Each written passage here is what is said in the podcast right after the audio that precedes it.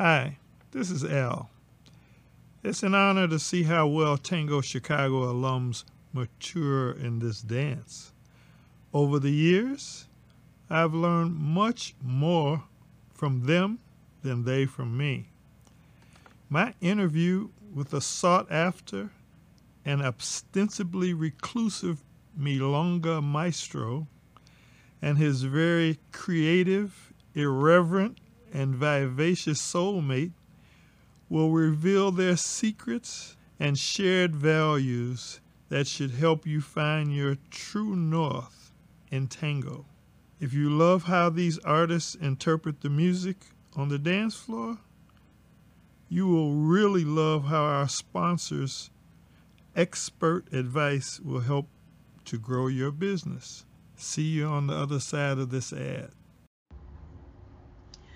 Don't leave your business financial destiny to chance. Choose C English Accounting and Tax Service Inc. We offer monthly accounting and tracking for your business, including financial statements which analyze the conditions, track spending habits, and income for your corporation, S Corps, or C Corps. As an added value, English Accounting will do a quarterly evaluation to keep you informed of your tax liability. No need to leave your office. Stay in touch with us by Zoom. All returns are filed electronically. Many business owners receive tax advice, but only the savvy profit from it. You can profit from English Accounting's 32 years of expertise. Mention Tango Chicago Podcast and receive a free 15 minute phone consultation from C English Accounting and Tax Service Inc. Call 773 324 3939.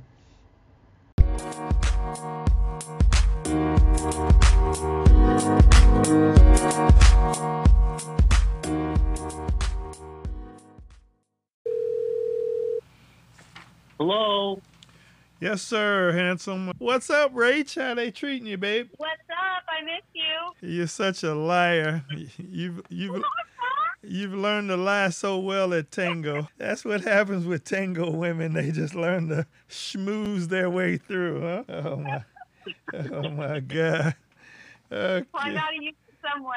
I don't get to use it on tango anymore, so I gotta lie somewhere. So you just want to practice to stay uh stay up to speed, huh? Fresh. Yeah, I stay fresh. Yeah, you're a funny woman. Just, just for the record, I did I did ask for the list of questions beforehand, and he would not give them to me. Oh no? Well, listen, he's like he's like a lawyer at a congressional indictment. It's not like we're gonna have him indicted after this conversation. You know, this is, this is just I a did not have improper sexual relations. Right? yeah, well, well. At least he's got that out the way, so when he runs for office, that'll be on his campaign speech. Right. We did not inhale. Oh yeah, It, it, it depends on what you mean by intercourse.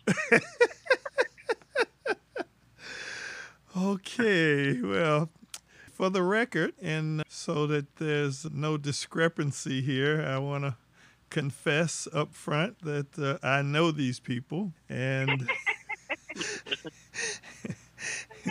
it's this is not a random call. I know them, and in an era of transparency.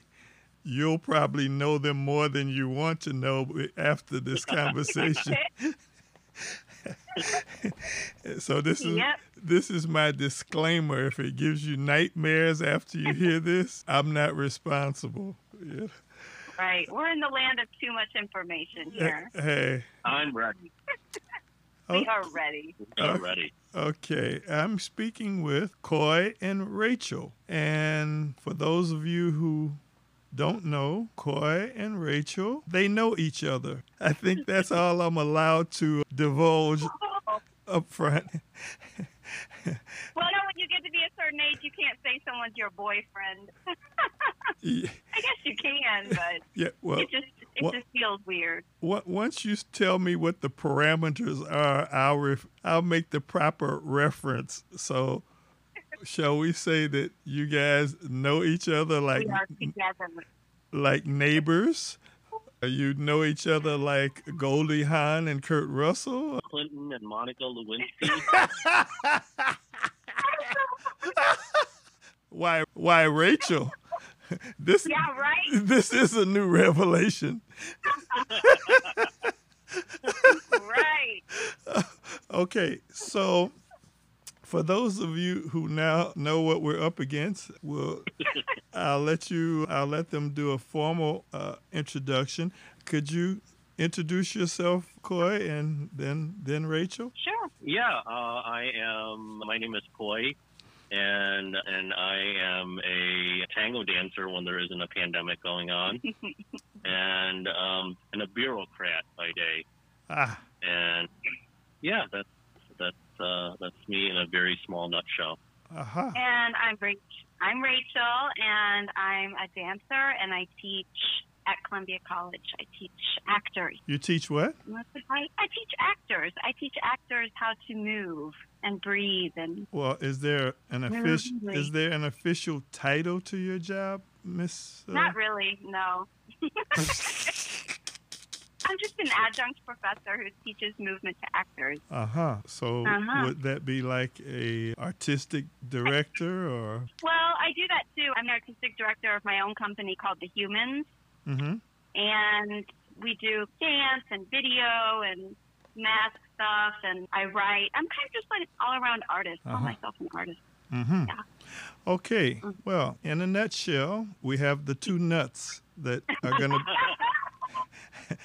gonna be. are yeah, the two nuts have introduced themselves. So now let's dive in a little deeper.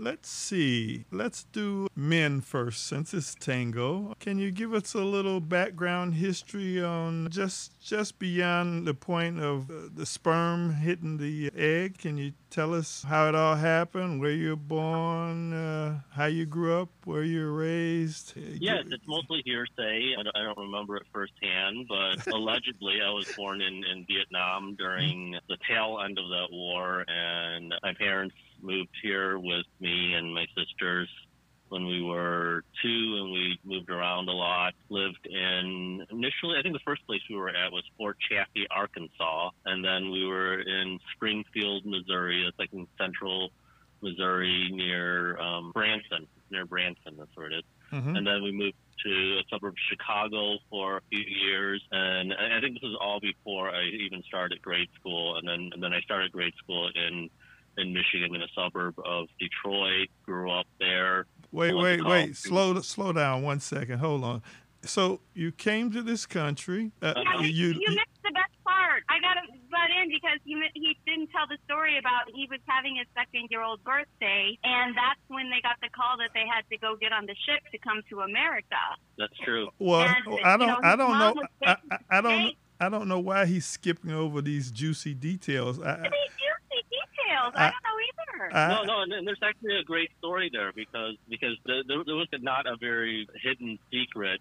Apparently, that there was a signal on the Radio America or Radio Free Vietnam, whatever Robin Williams was in that movie, Mhm. And everyone was just glued to it, but that they would play White Christmas whenever it was time to to evacuate. At, at this point, uh, everyone just knows that that the South is losing this war badly. America's already evacuated, but they still have ships there, and Mhm. everyone's trying to use their connections, and everyone's just glued to their radios, listening for for White Christmas. And so, April 29th, that's my birthday. The song comes on. My mom's in the middle of baking her cake, and and and she just like left it.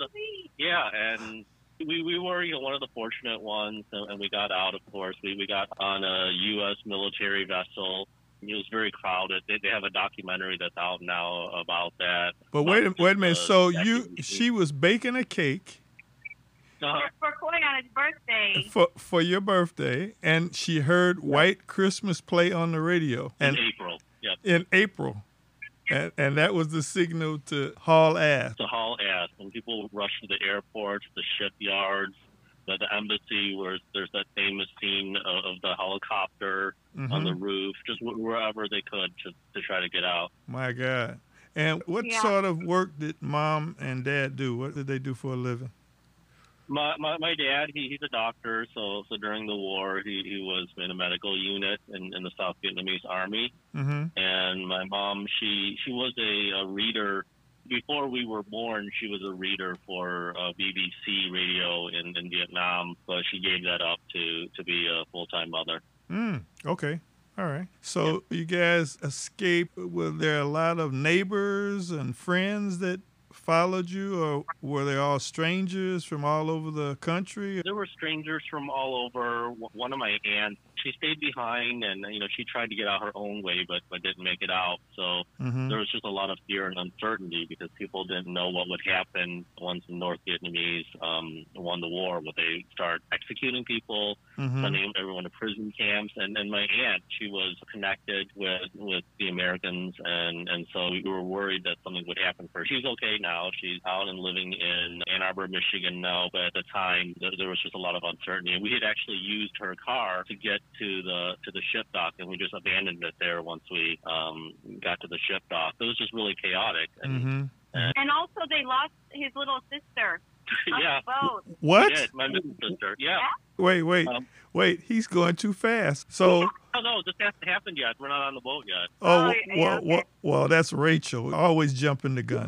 Now, so you, you left your aunt, and that was your mother's sister. Yes, I think she she was going to try to use her connections to get out, Uh-huh. but she did not make it out. Okay, so And- so, so that was the only relative that that was left behind. No, I, I still have half of my mother's side of the family still lives there now today. So yeah, a lot of people didn't get out. But, but it was mostly the people who had military connections Mhm. or were connected to the United States that were the most worried about retaliation. I got that you. tried to get out. So, Yeah. Mhm. So the other people who are still there, they didn't get tortured or they didn't suffer ill effects. So some, some people were sent to re-education camps. Mhm. And my dad had some uh, friends who he went to school with who, who were sent to re-education camps and Mhm. didn't, didn't do so well there, but they survived. Mhm. Mhm. And what's the condition of the country now? People are talking about going to Vietnam for vacation. Uh, If you look at GDP or any of those standards, it's, it's a poor country. It's still under communist rule, mhm. but um, Well, they're but doing well with the pandemic. yeah, they are. They they had like really. I Really? don't know. I think maybe Oh, yeah. zero deaths. You know, they're wh- wh- whatever you can say about them. They're more competent than certain other countries' leadership. yes. and and I, I I have been back one time since then. I I came back with my mom about a little more than 10 years ago. And I, I think for most people who, who it's a struggle, Mhm. but a lot of people are saying now that it, it might be the next Asian miracle. A lot of manufacturing is there, Mhm. especially now that we don't want to trade with China so much. Mhm. A communist country that the government is, but I think that's in name, but uh, they're very capitalistic. It's, they're trying to make money. They're trying to Mhm. be part of the world markets and so on. Wow. Wow. And tourism is huge there. I know a lot of Americans who have gone and, and, and love it. They love America there. It's, uh, they love Americans there. It's, it's very um, open and friendly to, to American tourists. Uh, what a change. And the economy is what? Is it mostly fishing or is it industry? I, I really don't know the answer to that right now. I, I think that the manufacturing sector definitely seems to be growing, but I think they're also trying to win more um, technology. Um, you know, to they're trying to Apple to build their, their phones there and and to increase that sector of the economy. Gotcha. Gotcha. Okay. So you guys have stolen your aunt's car. You got to the you and, got we did, and we ditched it at the ship dock. you you dished it at the ship dock, which points back to her. So when they trace the license plate, she's gonna get the electric chair in Vietnam. Okay. I hope so. Ho- Hopefully, she can say that she doesn't know who took it. Yeah, Uh, yeah, with the so we keys, with the keys still in it. Yeah, right. Okay, I got it. Okay, so you're on the ship, and what happened? Well, so um, you know, me being small, my, my mom takes me, and my oldest sister, she can walk herself. She's at this point eight years old. Mm-hmm. My my middle sister, she's a year and a half older than me. Mm. So my mom says to my dad, "Hey, you watch her." And somehow they got separated. We find my dad, and he's not with my middle sister. Uh-oh. And so, of course, my parents are, you know, very worried about this, understandably. hmm And they don't know where she's at. And She she, w- shows up two days later, and, and an American GI is taking care of her. What? So we think it's her. It might be, you know. What? Hey, Either way, my parents raised that person as my sister. So. So wait a minute. She she jumped off the ship. She goes back to get her doll that she left, and you guys left her. You guys left her in, in Vietnam while you took the boat back. And then found some other little girl to raise. As, So so Angelina Jolie really got her adopting policies from you guys, right? She just picked Yep. up picked up the first kid who was walking around absent of their I, I parent. Couldn't, couldn't have said it any better. But you do have a good relationship with this stranger that's your sister, right? I, I do. Yeah. Okay. All Yeah. right. She, she fits in quite well most of the time. Okay. So you guys get on the ship. There's a lot of people, and you landed right next door to Bill Clinton in Arkansas. Well, we, uh, a couple stops. So we went to the Philippines. Uh, we were at a camp there for a while while the uh, Americans were trying to figure out what to do with all these Mm-hmm. Vietnamese people. Mm-hmm. And from there, we got on a plane to Hawaii. And then from Hawaii, I kind of split everyone up and we ended up in Fort Chaffee, Arkansas. It sounds like you guys were on a cruise. It, that that, that it, it, it didn't, didn't sound like refugees to me. That sounds like shit. I haven't been to Hawaii. right. Well, you get on a boat and you have a new sister. Yeah, it sounds like a cruise to me. Okay, so you ended up at Fort who? Bragg? Fort Chaffee. Chappie. Okay, and Yeah, you, you remember you, you had a student once named Chappie. Uh, That's you know, right. Vietnamese place. yeah. she. I asked her. She's named after that place. Oh, Or she named herself after. the place. yeah. I said, "Are you? Did you change your name after Fort Chaffee?" She said, "Yeah." So I That's remember okay. her. I remember her too. Okay. yeah, she Oh my goodness. Okay, so Where did she go to? Fort Chaffee. I know, but where did she go to? Oh, I don't know. She shows up once in a while. Oh, does she? Yeah. So now you're in the fort. You get you come to Michigan with the Klan, and Yep. and, and Stop, stopping at, at Missouri and, and Illinois on the way. uh, then you end up in the suburbs where they don't even let black people go. So you. you No. you you you, Uh, when- when- you when I went guys to had a there was charm. One, there was one black person. There was one black person in my elementary school. You guys had a charmed life. I should have been raised in Vietnam. I, I would have got a better education. Okay, so wait a minute. So you you get out of Illinois and you go to where'd you end up? Michigan? Inkster, Michigan was the first um, place after we were Chicago Ridge, Illinois, Mm-hmm. and then moved to Inkster, and that's where I did kindergarten. And Yeah. what was Dad doing here while you guys were in He, Michigan? he had to go and, and redo his medical uh, training to get a license here, Mm-hmm. and so, so even though he had already been practicing She medicine, was twice? yeah, Oh, my. And yeah, he, so he actually left before the end of the war. He came and studied here while the war was going on, already done his service, and then came back. And then when when we came here, he, he did his residency um, in in Michigan. And after he finished that, we moved to Livonia, Michigan, which is like the definition of suburbia. Mm-hmm. And my parents still live there now. What's his specialty? What is his field? He, Gen- he internal medicine, yeah, Internal medicine. practice. okay. Mm-hmm. Yeah. All right. And your sisters, the fake one and, Um, and the real one. The, the, the fake one, she she still lives in Michigan. What does she has do? Uh, two kids, and she works in marketing. Oh, marketing. Okay. And what about And my and my old my older sister hmm lives in Milwaukee, and she is a doctor. She practices adult medicine. Oh, she took after dad. She took after dad. Yeah, So you're the failure in the family, huh? yeah, you could say that. No way. So Coy is the underachiever. He became he became an attorney so he could just I'm the free spirit. so Free. so he could just sue the doctors who do the real work. I, I see. Okay. And so now both sister is the sister that's the doctor. Is she married? No. They are both married, and yeah. Now, so you get to Michigan, you went to grammar school, and where'd you do your, your undergrad, high school, and undergrad? Where, where was that all done in Michigan, or where, what did you do? Yeah, it was all in Michigan. I went to uh, Henry Clay Elementary School, and then that closed down. I don't know why it closed down. And then Herbert Hoover Elementary School, Robert Frost Middle School, just all, all these, you know. What? Yeah, they, and uh, Adlai E. Stevenson High School. Oh, And then and while I was at Adlai E. Stevenson, I took some classes uh, at Winston Churchill High School. and uh, what the hell are these names? Are you making this up? I'm not making this up. Well, these are real, Oh. pe- real people now. I mean, uh, They are real people, but yeah, and, and I, I just I just happened to go to the high school of a person named after a losing candidate in an uh, election, but you know it's okay.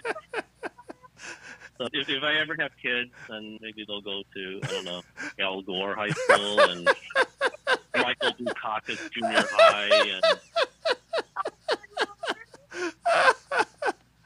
Bob Dole Grammar School. okay, so and how did the kids treat you while you were in uh, school? Did they treat you any different than somebody who were born here, or did they accept you as a as a, a peer? Are you asking me if I was a, a model minority stereotype? I was. I'm asking you if you were profiled. No, I don't think so.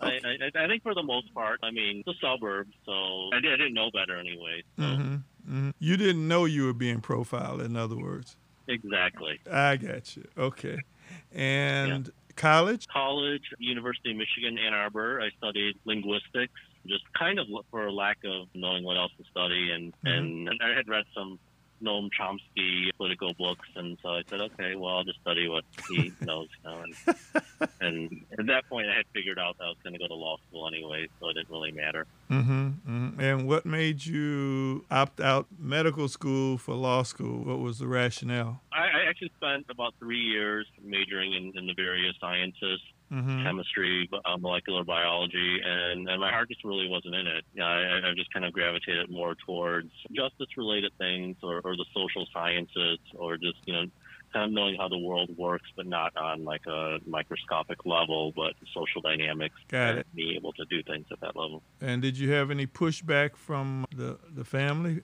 based on your Oh, totally. decision? They- they- they- yeah, they thought that um, that was not their preferred choice for me to go into.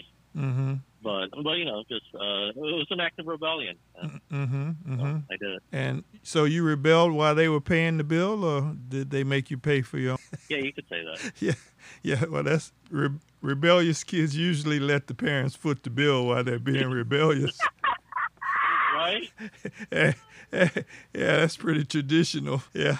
So you get out of law school, and what was your vision? What did you want to do? Well, they say that if, if you go to any particular law school, Mm-hmm.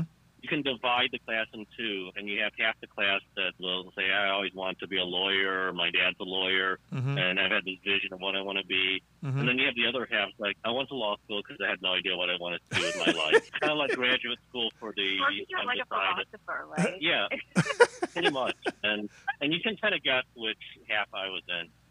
You, oh, wh- so, so do we get a multiple choice here, or what? Uh, uh, I mean, I, I, yeah, sure. okay. All right. So we'll let the listeners figure out which one you were. So you got out of law school, and I'll leave you there for the moment because your other half, you can see that she's so anxious to tell her story. Oh no, no, She- I'm not anxious she- to go back to she- my birth. Now the interesting part of the podcast. Hey, Oh, hey, yeah, she's so it's an- she's something. so anxious to tell. She was telling your story. So, I love his story.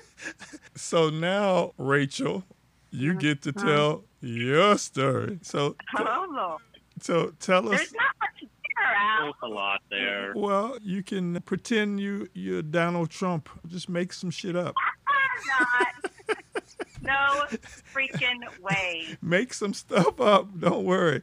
So take us uh-huh. back take us back to the beginning. Just pretend we're hypnotizing you, and you're in a fetal position, and Well, and How do you know she's not right now?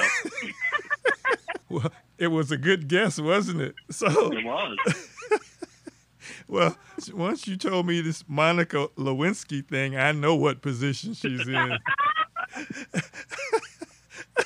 so, so I, I think my listeners already know where she's at. So, so while she's there, we might as well start from there. oh Lord. Yes, honey, please. Uh, Oh back. well, well, I'm a twin, so when I was in the womb, What do you I what do you mean? What do you what do you mean you're a twin? Oh, I have a twin sister, so I'm an identical twin, and my mom didn't really even know she was going to have me, and so I was, you know, we were both mistakes, but I was like double mistake. Wait a minute. You mean in the delivery room they were wrapping up and Yeah. closing, cutting no, off the the? doctor had already left the room, and the doc, yeah, and they were like the, the they were kneading my mom's stomach, you know, for the afterbirth, and they were like, oh my God, there's another baby in here. yeah, Say wait. Say call call call everybody back. Uh, cut the lights back on. There's, there's, it's a bur- it's a didn't have a burglar. It's a burglar. yeah, right. Oh my god. Okay, so Yeah, so I think my dad was down in the waiting room, like freaking out, like what? and then, so I didn't really have a name for like three days. They called me the skinny one, and well, then I got a name. so your Mm-hmm. sister is the older one because she was here first, right? Well, yeah, she came out 1st uh, Mhm. three minutes. So anyway, she beat me out, and she had a lot of hair, and she was a lot fatter than me, and probably just from eating in there or something. I don't know. So so wait a minute. Your sister is Mm-hmm. who? What's her name? Colin, Colin. Okay. Colin, yeah. Okay. Yeah, yeah. So how come they name identical twins totally different names? It should be Rachel and and Ratchet or something. they thought, you know, we if they didn't have a boy yet, so they kept give they kept having this name Justin Dean as we were going to be that, you know, but they didn't even know what they were going to have. So Mm-hmm. So yeah, so they gave me my great great grandmother's name, and I've seen pictures of her. and She just looks like the meanest straight nose, hawk nose woman. Yeah, she looks like a freaking battle axe. Really? So Oh, yes. so wait a minute. So we got Colin, who's the fat one. She's your fat. She's she- not fat now, but Oh she was oh fat and oh. So she. So what you're saying is she's not. She didn't keep her baby fat weight. right. right. Okay. Okay. Okay. So. uh, we- So I'm a twin. So we've got Colin, who's the who's the healthy one, and you're the skinny, Right. and you're the skinny one, and Uh, and are you two the only kids in the family? no, we have two other sisters too. And were they twins? Nope, nope, they're not. One, I- have one that's five years older than me, and then one that's ten years older than me. Damn, So four girls. damn, Damn, that's right. damn. Yeah. And uh, what? there were Uh, a lot of emotions happening. oh my goodness, what does what does your father do for a living? Besides make Well, make girls? Yeah, he made a lot of girls. Well, my father passed away in 2017. Oh, 2017, I'm sorry. but he did a lot of different things during his life. Mm-hmm. So he was kind of an odd job type person, but for the most part, he was a fertilizer broker.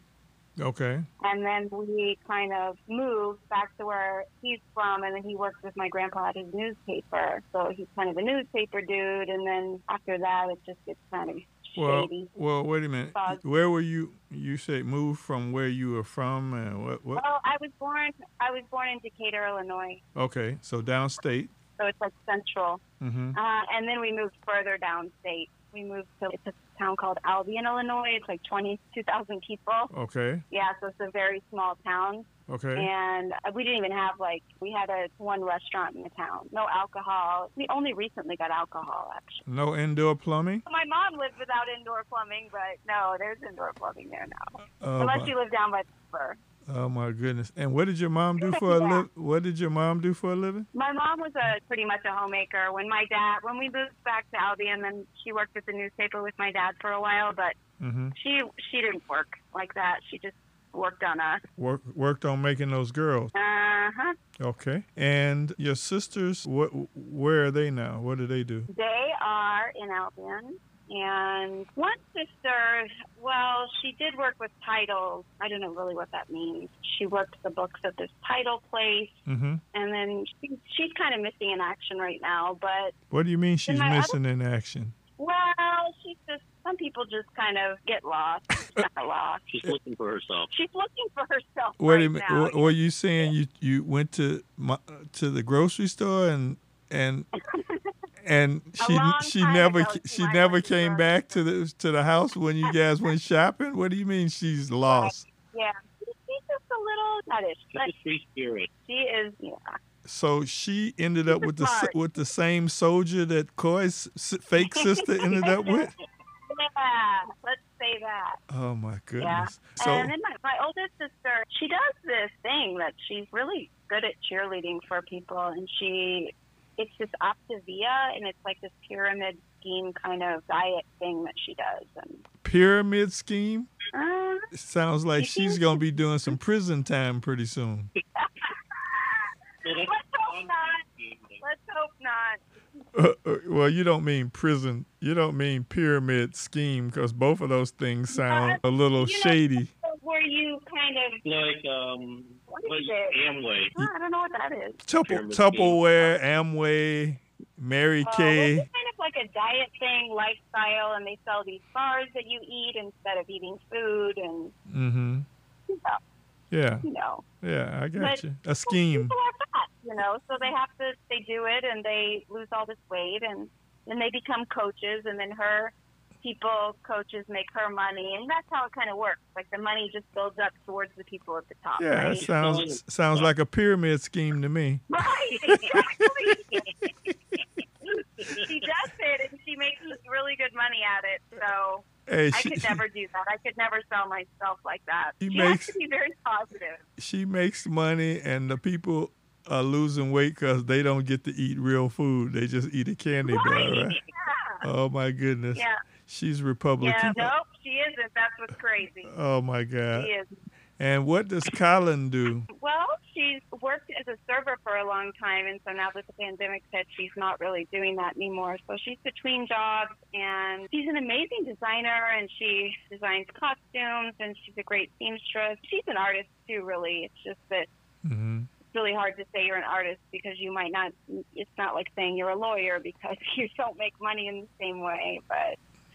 Well, artists make a lot of money. Uh, they just sold a piece of sculpture for 10, $10 million at, oh, I At know. Oh so- my gosh. at, Yes. at the auction house last week. So don't don't Oh, that is. Okay. don't downplay artists. Okay, I'm not. They make a Believe lot of money. They usually have to They be can. dead, but they do make money. exactly. We're working on it. Oh, Lord. So yeah. so um, now tell me about your education. How where you started at in kindergarten there to be uh, this famous art and dance director. No, I I just went to regular elementary school and high school in the towns I was from, and then I went to. Mhm. I tried to go to Carbondale to school, but that didn't really work out that well. And Why why didn't it? oh, I just wasn't ready to go to school. Okay. Well, Carbondale You know, I Carbondale is a party school. I don't like being told when to do something. That's my thing with school. It's just I'm really self motivated and I like to be self directed, and so I was if I wasn't into what they were telling me to do. I, It was Mm. awful. I, I'm not a good student. I'm not a good student with structure. No. So you have a low tolerance for authority. Is that what you're saying? you got it.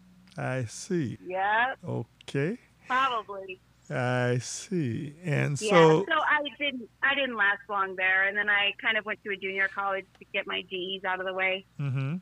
And then I came to Chicago and I came to Columbia College and then that's when I started dancing. Mm. I just said, fuck it, I'm going to dance. I know your parents were both into dancing, right? Yeah, my mom loved dancing, but my parents were very creative actually, although they didn't use it, but they didn't use it for their living or anything, but they're really creative too. My dad was an amazing writer Mhm. and my mom can draw and she's, she's just really creative Right. too. Sing, she's an amazing singer. So so mom is still living, dad is deceased, right? Right. Mhm. And Yep.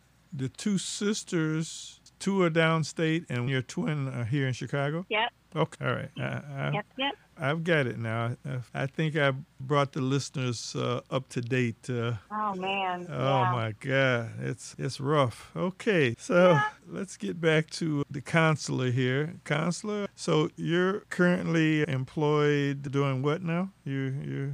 My title is case administrator mhm, with FINRA, the Financial Industry uh, Regulatory Authority. Mhm, So basically, I'm in the dispute resolution department. We handle arbitrations for people who have complaints against against their financial advisors and also and various other financial industry related arbitrations. And and, our, and I, I work in drafting awards, administering the the arbitration program. So when Bernie Madoff takes your money, you you help people uh, get two cents on the dollar. Yeah, the, they, could have brought an arbitration against him, but yeah, that probably would not have Mm-hmm.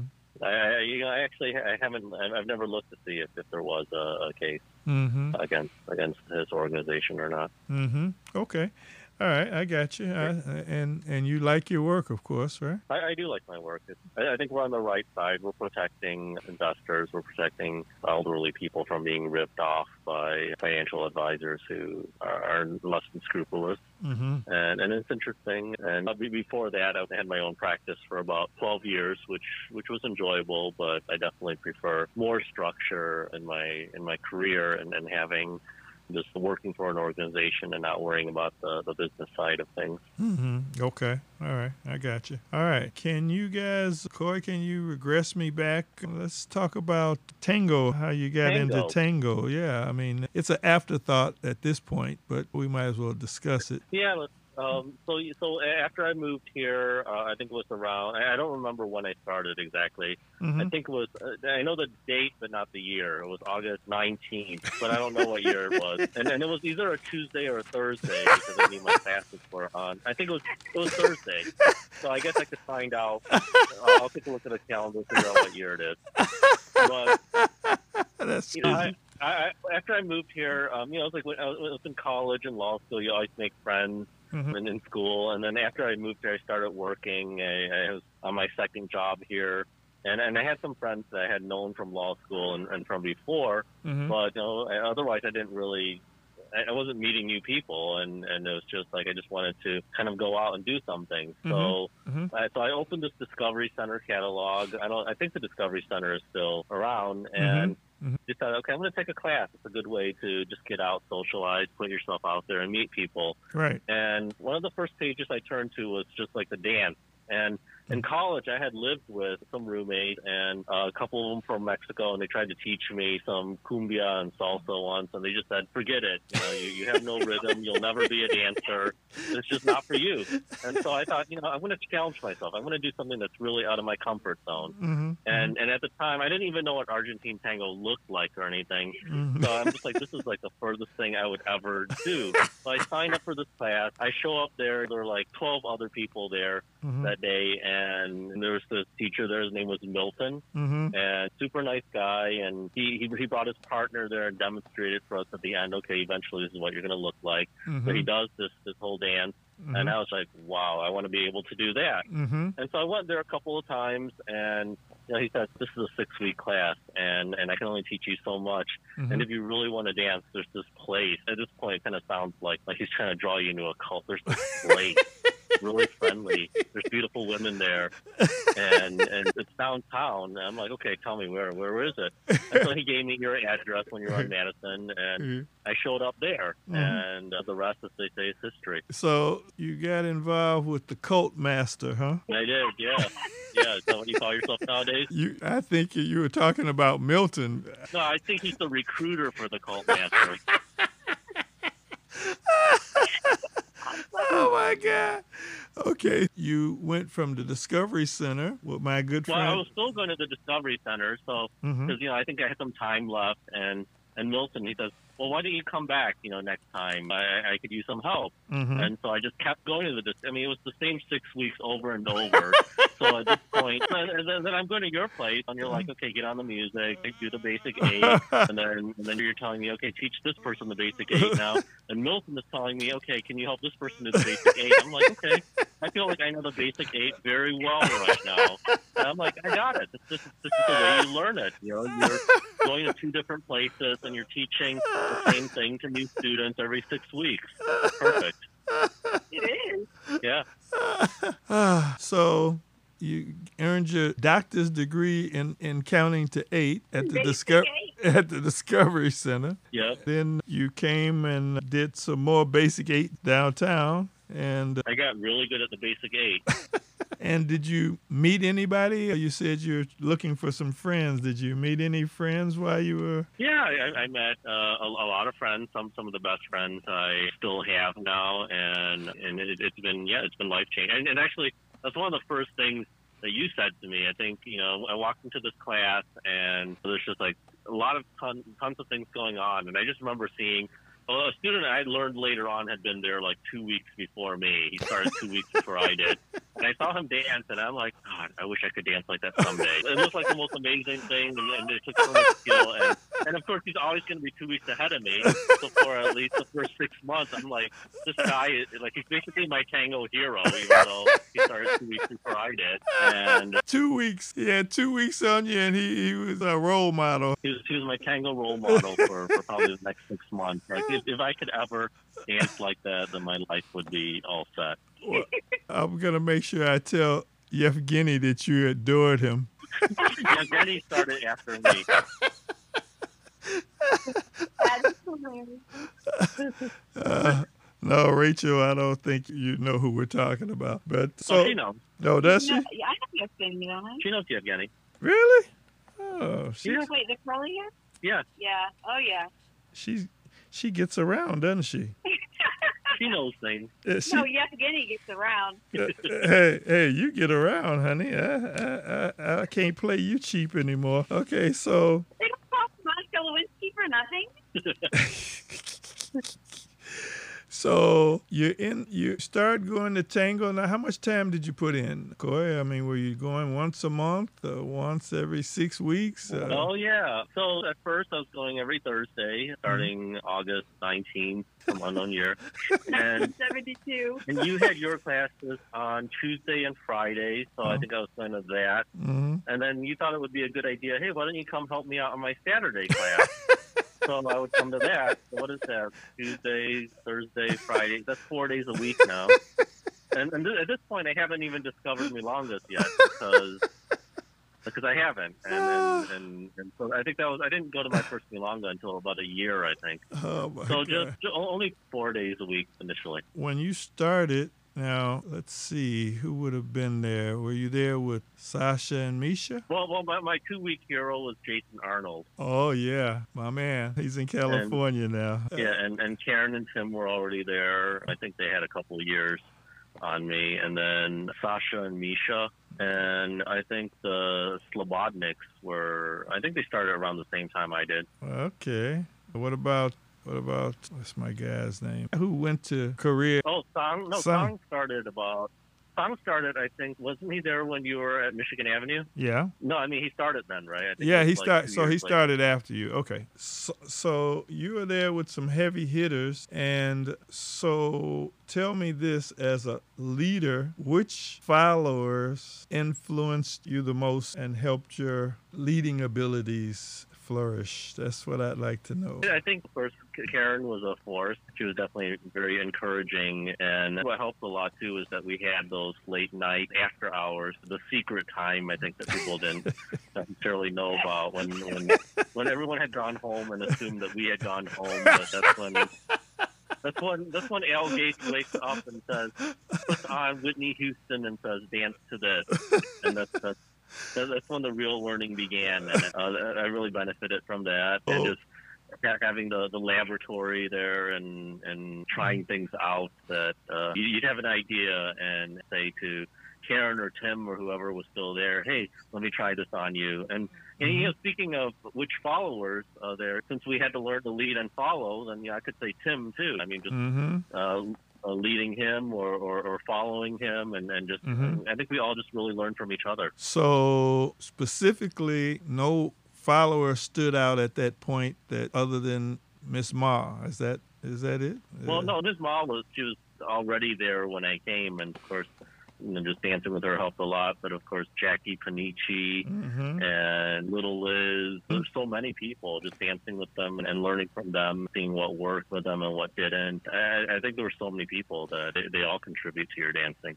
So let me ask a few questions here that I'm sure that current followers of today would love to know. They have some questions. Just pretend I don't really know you well. And I just got here to Chicago and I'm trying to take back some information to those followers who want to who see you sitting in the corner enjoying a strong drink and they want to know why does that guy never ask me to dance? That's the first question that all the women want to know. They say well he never asked us to Probably because dance. he has a strong drink. yeah. Well, well, hey that would be think that would be my thing- best guess. thing- if, if I'm not dancing, then the first person you should blame should be the DJ.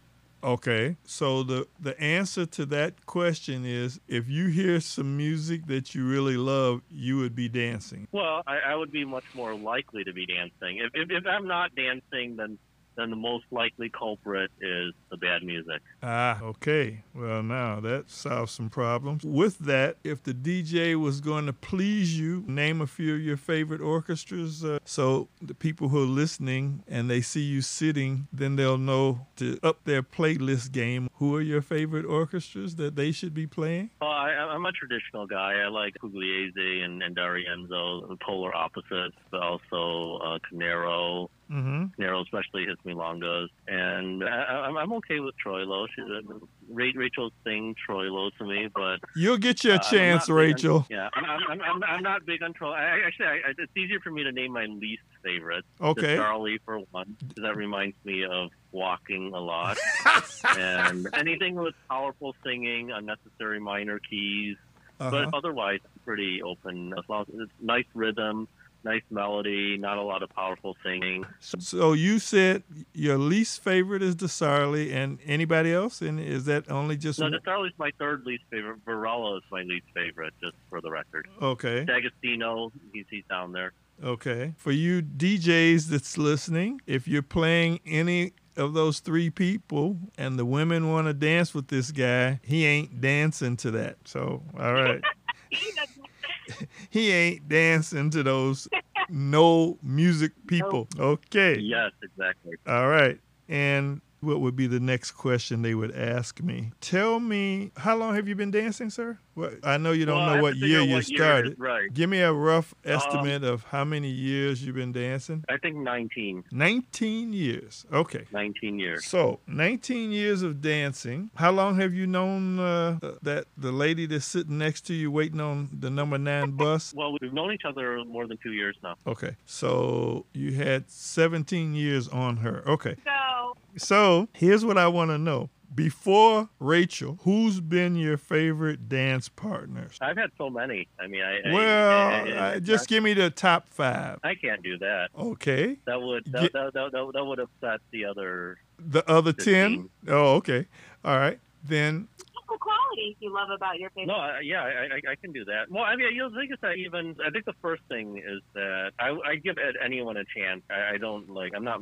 If I go into a milonga in a different city or mhm. or someone or I see someone here that, that I haven't Mhm. danced with before, I, I'm not really looking necessarily for the best dancers technically or Mhm. anything like that. The, the first thing I'm, I, I really do, I'm look, the first thing I really am looking for is just general approachability, and I don't mean just I'm not intimidated to approach people, but just someone who looks friendly and fun and, and looks like they're having fun. So i- if they're dancing with other guys and or other leaders and they look, you know, just unhappy all the time, Mhm. even if they're dancing beautifully, I, I don't want to dance with this person. It's Not going to be enjoyable for me. So- just so- someone that looks like they're there to have fun and, So- and so- has a good attitude. So wait just a minute. And- so wait, wait, wait. No, that's number one, though. I'm not wait, wait, there, wait, though. wait, wait. Hold on. Yeah, yeah. I just want to understand. I can clarify Uh-huh. this for the people who are listening. When you say you the their technique or their skill level is not the overlying issue, that it's more important for them to be affable, friendly,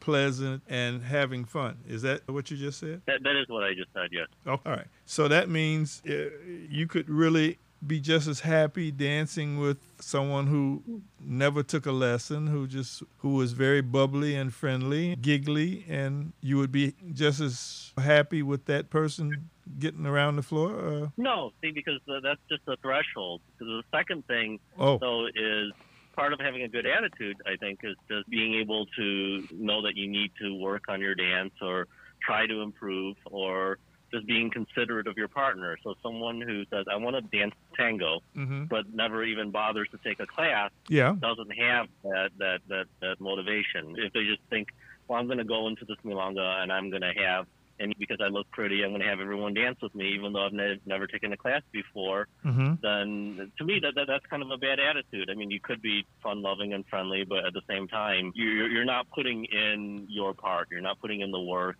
Mm. So no, that, that that would not work.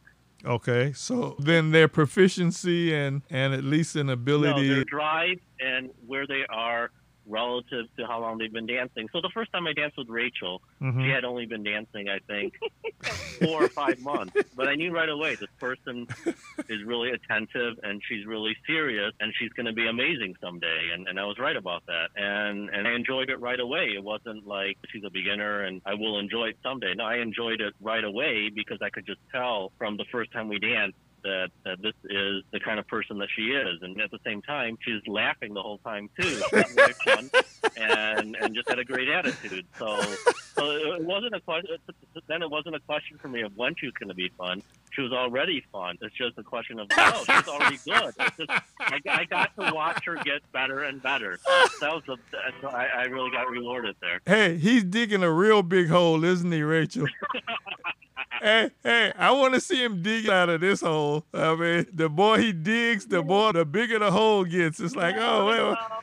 Oh my goodness. Okay. No, Uh, so, so just the, the, the opposite of that would be someone who they, might, if they dance with them the first time and then six months later, this person is just getting worse or is still has the same issues, mhm. then, then to me, you know, it's kind of like, well, they're not really working on their, their art at all. And, and that makes it a lot less enjoyable. So that, that's more about attitude than about actual skill. I would rather dance someone who's kind of newer but trying to improve and you can tell that, that they're really focused on it Mhm. than someone who, who is not friendly and they may dance very well, but but they think that that you know they're too good for you or that they Mhm. don't need to work on their dance at all. So attitude and personality is is all a part of the follower's burden. She's not only has to be uh, technically apt, she has to have personality and show some willingness to be affable. Is that it? Well, I don't I don't I don't think she needs to have technical uh, ability. I, I think she needs to want to have technical ability, but if she doesn't, uh, uh, that's not going to stop me from dancing with anyone. So then again, we're back in this vicious circle. So she doesn't have to have good technique, just giggle like a son of a gun and No, she has to want to have good technique and has to be working towards it. Oh, okay. if- yeah. All right. Okay. I got it. Rachel, Yeah. honey, Uh, sweetie, darling, I don't want to be in that same hole with, with, with him. So I, you, you see how I'm sugarcoating this because, hey, oh, af- no. after I heard him dig that hole, I ain't getting in that one. Okay. Now, so can you tell me? He said you started uh, doing tango uh, a couple years ago. You I think so, right? A couple Yeah. years ago. Yeah. okay? So what got you into tango, sweetie? What was your Just foray? I would say it sounds so stupid because everyone says this, but I had this really big breakup with somebody, and my mom was like, "I just always seen you do the doing the tango. In my mind, I just see you doing it." Wait, Okay. wait, wait. You say your mother said what? Yeah, she's like, "I just see you dancing tango. I don't know. I just see it. I just think you should take a lesson." And I was W- Wait, just wait, wait. Hold it. You just Yeah. said that you broke up with somebody, and your mother says she thinks you should do tango after you broke up with somebody. Is that what? Am I hearing that right? Or Well, it had been a while, and I was just kind of bummed still and sitting around and kind of, what am I going to do? And well, well, like, okay, okay. Wait, wait, wait, wait, wait. Let's go back to this. So you, why did you break up with this guy? it was like a 10 year relationship, and he was an alcoholic. So, is that too You drove. You drove the man to drink.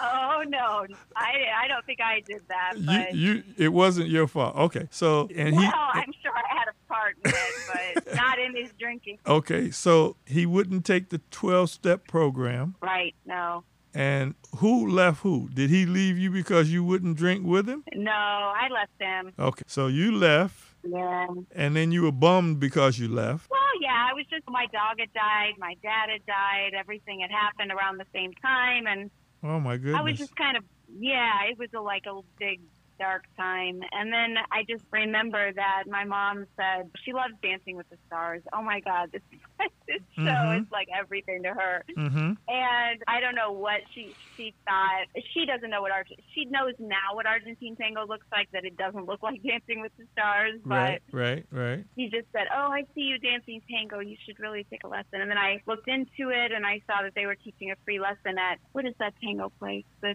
steakhouse. Our tango. Our tango. Okay. So I go there with some ridiculous outfit on, and I get a drink. And I remember the the Hernan and Daniela walking in, and there was only one other person that was going to take class, and it was the middle of winter, like it was cold, Mm-hmm. and no one should be out. I don't even know what. Why did I go on this night? Because you were bum- you were bummed because your dog I had died and dad died Yeah. and the guy Right. the guy wouldn't quit drinking. Yeah. We know why you're out Yeah. at, in the winter. Yeah. Right. Mm-hmm. Right. And so then I, I did this lesson, and then um, I remember there was a really drunk woman also taking the lesson, and it was just really funny because, Was she related to the guy that, that you left? right? No, but it Oh, okay. not like that. Okay. And then I just started taking, they said, oh, you should come to our class at our studio. And I was like, okay. So then I just started going to class. And, and right away, silly me, someone said, oh, I had probably taken two or three classes. And Mm-hmm. Mike, what's Mike's last name? He- Yeah, Mike Hoppenworth, who who has the dance shoes up there. Like, oh, let's go to Mike Hoppenworth after class was like, hey, let's go to this Milonga, and I'm like, "Um, what? And I didn't even know it was going to be a big deal Uh-huh. to just show up there. So I just I didn't dress up or anything. I just wore my practice clothes. I just went, and then I showed up there, and I was the only woman there at the beginning, and so all these men were there, and I remember Coy was there, Mm-hmm. and they all take turns dancing with me and just I was so bad. I don't even know. You were bad or they were bad? Oh, I, I was really I didn't even know how to walk. I didn't know how to do any of it. And these dudes just took it upon themselves to dance with me during that time. Well, if And you were then when I the, you were the only woman there, I mean, come on now. I mean, hey, No, hey, hey. did, but What do you expect from the guys? You're the only woman there, that, which means you're the you're the special woman, right? Lord. it was a shit show, Al. I mean, I have never felt so humbled in my whole entire life. And guess who didn't dance with me that night, Al? Uh, Coy, the only one that oh my goodness. Coy. Are you serious? And I was bubbly. And you were bubbly and giggling and, and and and so he's full of shit, isn't he? Yeah, oh, yeah. Talking about talking about Make eye contact with her. I tried. No, you know, he tried to. Actually, all the other people came up and asked me to dance. They didn't Cabeceo me because I had no idea that's what even the deal was. I Yeah. didn't know about Cabeceo. uh So I'm sure Coy was trying to make eye contact with me. For, for about six months. huh. And so then I, I just wasn't noticing. so wait a minute. You are the only woman there, and Coy still wouldn't dance with you, huh? He he he's a rotten guy, isn't he? What a rotten No. guy. I can't believe that. No, he had his reasons. I mean, you ought to see how how much these dudes were sweating, like trying to get me to do whatever they wanted me to do. It was just, I have waves of embarrassment thinking about it. A lot of my tango moments have been really embarrassing. Uh, It was fun, right? it was. And then I went back to the next class, and Daniela was like all ears. She was like, "Tell me about how put me longa." I think she thought it was just gonna be terrible, and I just told her, "All these people danced with me. It was great." I had no idea. She was like, "Oh, really? Really?" Yeah. Uh, Coy, how, how did she look when you just saw her the first time? what, what did you think? Since He was sitting with me, and then she walked in, and we're both like, "Who is that?" And Hmm. I don't know. Why didn't you go ask her to dance? And so you can tell me because I, I really, I, mean, I knew that she had just that she I'd never seen her before, but I didn't know if she Mhm. was from out of town or Mhm. or just starting out. But so she I don't looked think I even had shoes.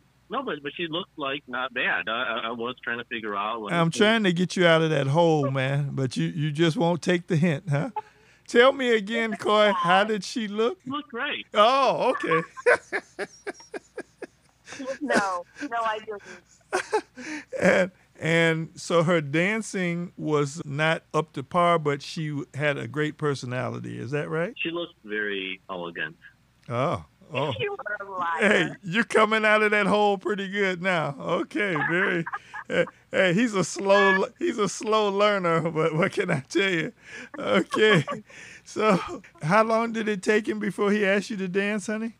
It wasn't too long, I think. five right? months. Five months. Okay, five months. You were going to that milonga for five months before he asked you no, to I dance. couldn't go all the time.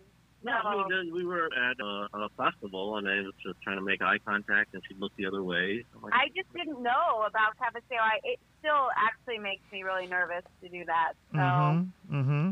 I just kind of keep my eyes down a lot. Mm-hmm. It's not good. I'm not very good at it. And I don't think Coy is particularly good at it either. Yeah. So, Neither one of us are very great at Cabeceo. who broke the ice? Which? Well, I think she came in one time with Mike or her friend from the class, and he he, he sits down at the table where I'm at, so she sits there too. So we we started chatting for Mhm. the first time, and she's sitting right next to me. I don't have to. I'm just like, "Do you want to dance?" And we danced for the first time, and and pretty much every time I saw her after that. Yeah, So you you owe it all to Mike. Yeah, maybe, yeah. Yeah, if Mike hadn't kept bringing her because you guys Yeah, had you guys had a have done Mike. communication issue, right? You, no, nobody wanted to look at the other person, and Mike just Yeah. yeah. I'm not very good at, at searching out glances. Mm-hmm. Okay. So, honey, what did you think about your first dance with uh, the ga- the dude? Soy? yeah. I loved it. Yeah, I, I loved it. I just remember feeling like, oh, I think this is like what it's supposed to feel like because Mhm. I hadn't had that many good experiences with dancing yet because Mhm. a lot of better dancers weren't dancing with me. Mm-hmm. And so I feel like, oh, this actually feels like they say, like hugging and cozy and Mm. nice. And I'm, it doesn't feel like a fight, and it feels it was just fun. And I remember like looking at him in between the songs, and he was, he was really excited, and I was like, wow, he actually liked it or something. He was excited. so it, it seemed like it. It seemed like he was just really. But, but then maybe he was just being very accommodating. I had fun. I I mean, everything that I looked for was there. You, Yeah, I could tell that you had been working, and for someone who'd been dancing like four or five months, she was Mhm. amazing and great attitude, and just, just someone who laughed. You know, someone who doesn't. Like, I, I- I think like there's a tendency in tango to to think that you have to be very serious all the time and and you know dramatic, but we're here because we're, we're having fun. We're trying to escape from our day jobs or whatever um, we're trying to escape from. So I, I think just being able to laugh and have fun is great. Yeah, I just remember looking at his face and it was so open and happy and really receptive. And I'm just like, wow, that is so refreshing because a lot of times, I think, especially in between the songs, people are so nervous and weird. And I mm-hmm. think they're feeling judgmental about their own dance. And instead of just connecting with the other person and just enjoying themselves, it becomes this strange time. So you have sort of a similar requirement then, right? If he wasn't looking happy, you might have not had a good experience. Is that right? Yeah, I would have felt even, you know, more ashamed of my lack of technical ability, and then I would have danced worse. And I actually think a poor attitude with people makes people dance worse. And Mm-hmm. Mm-hmm. yeah, I like someone that's upbeat and just friendly, just authentic. authentically themselves. Okay. I like someone who's put in a lot of work. So, and Coy's done that. Mm-hmm. And your favorite orchestras or what? I don't know a lot about the music. I was, I was just trying to think of the guy who misses the beat. Yachi, Biagi. Yeah, I love Biagi. And Nero. I love milongas. Like literally anybody could do the milonga, and I love it. But I love Canaro milongas and Sarienzo milongas, and I love Pugliese too. But So I Bi- don't know. Biagi, Canaro. yep, and who? Sarienzo. D'Arienzo. Okay. Yep. And finally Pugliese. Okay. I like Troilo sometimes. a So a little better than I do. I like Troilo sometimes. It's like sophisticated. And now that you've been dancing for what, two years, you say? Yeah, like two and a half years. But I mean, during the pandemic, I've only been dancing with Coy. Thank God I've been dancing though. Mm-hmm, mm-hmm. Tell me, in your two years experience, for the ladies who are listening, who are new to tango, who can relate to your Yeah. Story, you've already described a good experience. Give me a, a bad experience. Give me an experience that you've had with a leader, not necessarily the counselor, that you remember and that you consider a negative or a bad experience in tango. Oh God. And we're going to eliminate the names to protect the guilty. Right. Oh yeah, I'm not gonna. Mm-hmm. So Being thrown in the Being thrown in the air. Yeah, someone did throw me in the air. Somebody anyway. somebody threw you Yeah. in the air. And wh- and why why air. why did they do that? threw me in the air. One was successful. One was very successful, but one was not. And when I first started dancing, I remember I danced with Milonga. I've never really danced to Milonga with anyone. And this guy was yelling at me the whole time, Colette, Colette! he was so fast, and he was screaming at the top of his lungs, Come on! Okay. I don't know what it means. I didn't even know what it meant. Another time, a guy tried to do every trick in the book with me, just crazy stuff, crazy stuff. But I couldn't even walk yet, and Mhm. he was just throwing me around and whipping me around. And I, I think at one point, my head was by his ankle. I don't know why. I just was like, wow. And he was just yelling at me the entire time and yelling at me. I mean, actually yelling at me. How long had you been dancing at that point? Oh, maybe months. month or two. Yeah, and then he hugged me at the end like I was his daughter. I was just like, what? What? I mean, and I'm sure, I'm sure I've had a lot of experience with just snubbing, just snotty behavior by snotty people. Women or That- men? Those are, those are, those are almost worse than the people yelling collect. At least they're doing it out in the open, and that's them being authentic. Are the You know, the who's who's who's being who's snobber- being snobby? Women or men? I would say both. Really? I mean, I think I think tango can be a very unforgiving culture. So okay, then let's let's delineate this.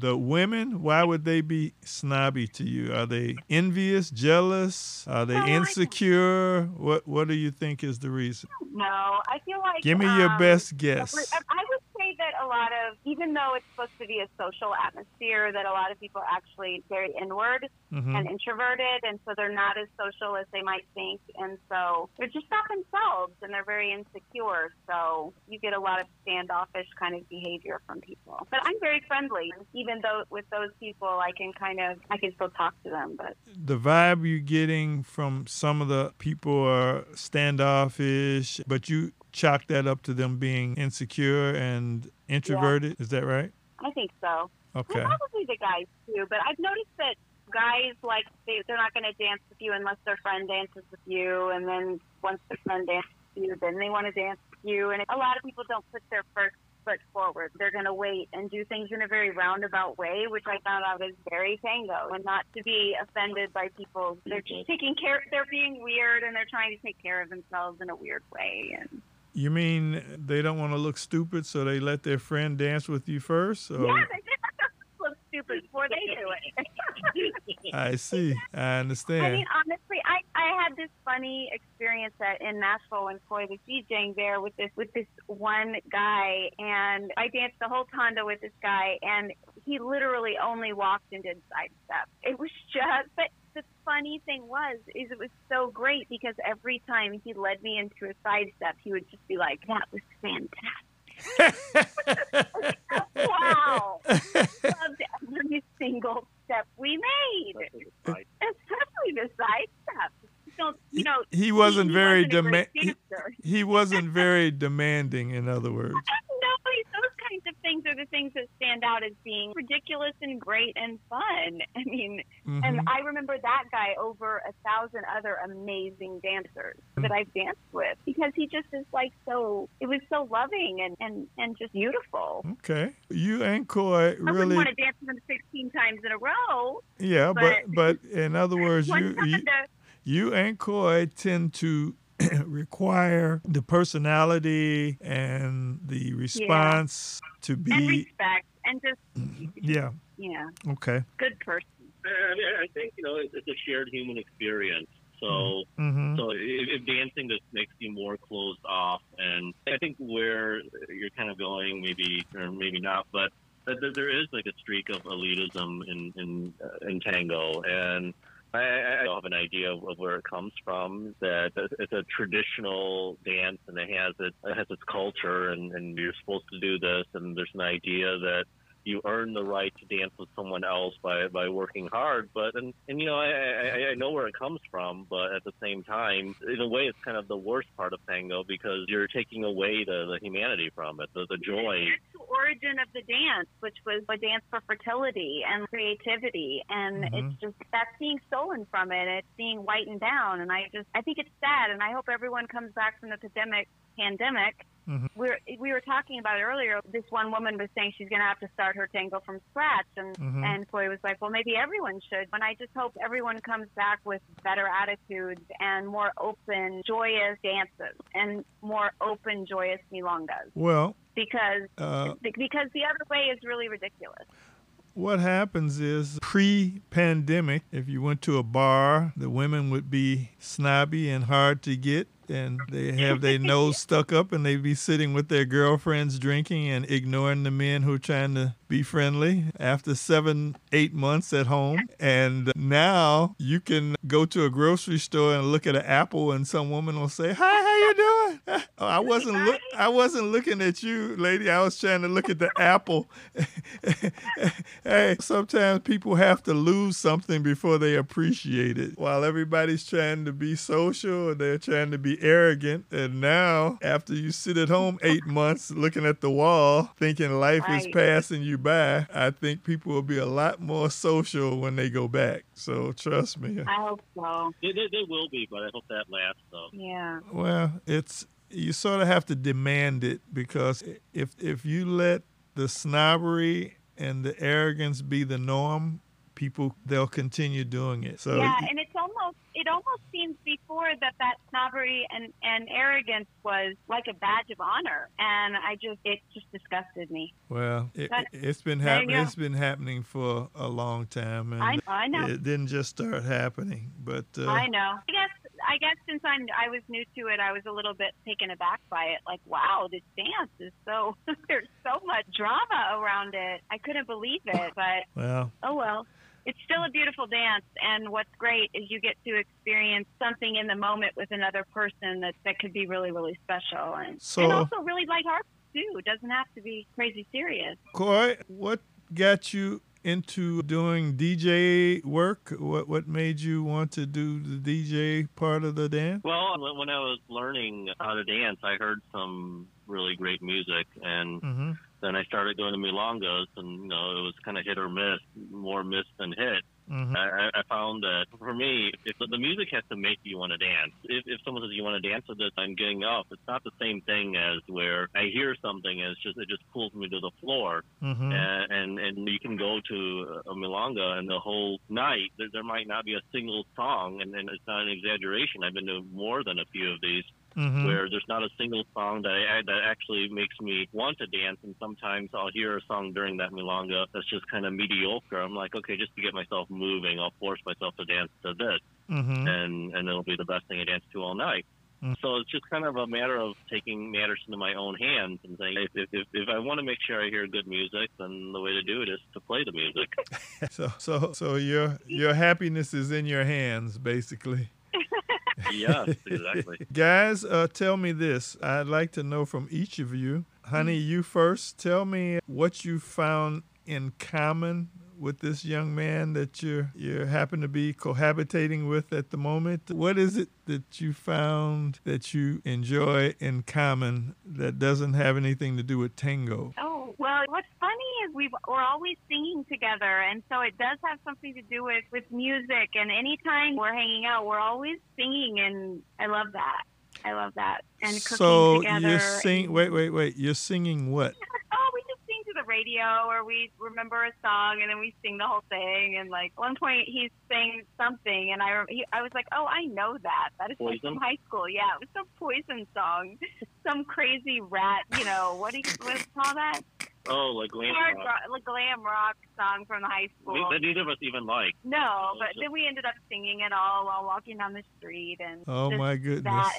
Coys were were very different, but What do you mean you're different? it's great. We can have like a really great conversation, and he brings a totally different angle that I would never think about, Mhm. and then I bring in my kind of emotional angle, and it just seems like we cover all the bases together. So then not the sim- definitely it's not the similarities, it's the differences that makes it interesting. Is that right? well. Well, I, I think we do have a, a- a great deal in common, though. What is that Greg and Dharma? There's a little bit of that going on. I, I've What the hell is Greg and It's Dharma? a, it's, a, it's a sitcom from the early 2000s about a straight-laced lawyer and a hippie-ish, freewheeling woman. Is And- is that and- you, and- Rachel? I think so, but Oh, okay, okay. So Greg and Yeah. Dharma, and, and this is a sitcom that comes on now. No, I I think it. I think it was about probably 15 no, years it's ago. old.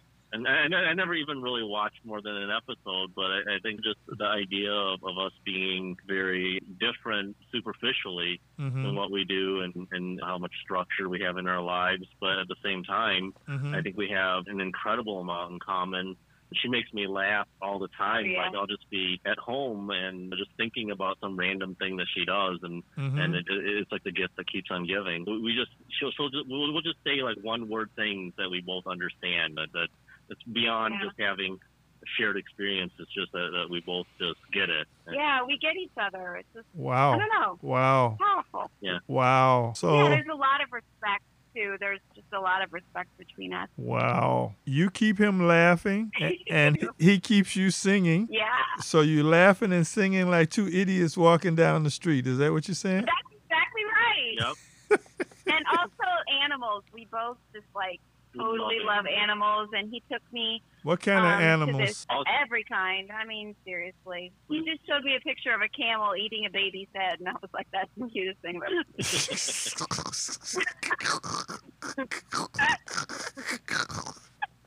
a camel eating a baby's Well, he was head. like, he was. Camels like to put things in their mouths, so a parent had this kid, and the meme was the camel had the kid's head in his mouth. Like, Oh, what will you my- do? Save your kid or take a picture. Yeah, he took a picture. oh my god. Oh, oh. So so You you, know, got and- you into animal Huh. pictures. Oh yeah, and just animals. We went to what was that the farm. I, I, do I have to mention? I've asked you. I forgot. We went Uh, to the, he, the farm in Indiana. Yeah, he took me to this farm in Indiana, and we got to pet horses and goats, and like, Pigs. yeah, he just You went to a petting farm, did you? We went, to, no, we went to a farm. They had an open house, so we went and just hung out with the animals. yeah. I mean, I grew up around horses, and had, we had lots of animals growing up, but You had horses yeah, when you grew up? took Animals. Well, my neighbors did. They raised horses, so Oh, okay. I didn't have any horses. My dad had a horse, but not when we were. horses horses cost a lot of money. They eat a lot, Yeah, they do. Yeah, they do. and you got to clean up crap. Or just build a house with it, which I've been looking at. He has a pet. I know he has a cat. Do you have a cat? You have That's two. he has two cats. who got two cats? I do. Boy, that Wait, Rachel, do you have a cat? No, I don't have any animals. Since my dog died, I just haven't been able to do that. Okay, so he's got yeah, I don't two know. I don't. two cats. Yeah, Coy has two cats. So you actually have two cats. I have two cats. Well, she has two cats now. I lo- yeah, I love his cats. Okay. I keep, keep trying to dig him out the holes. He just doesn't get it, does he?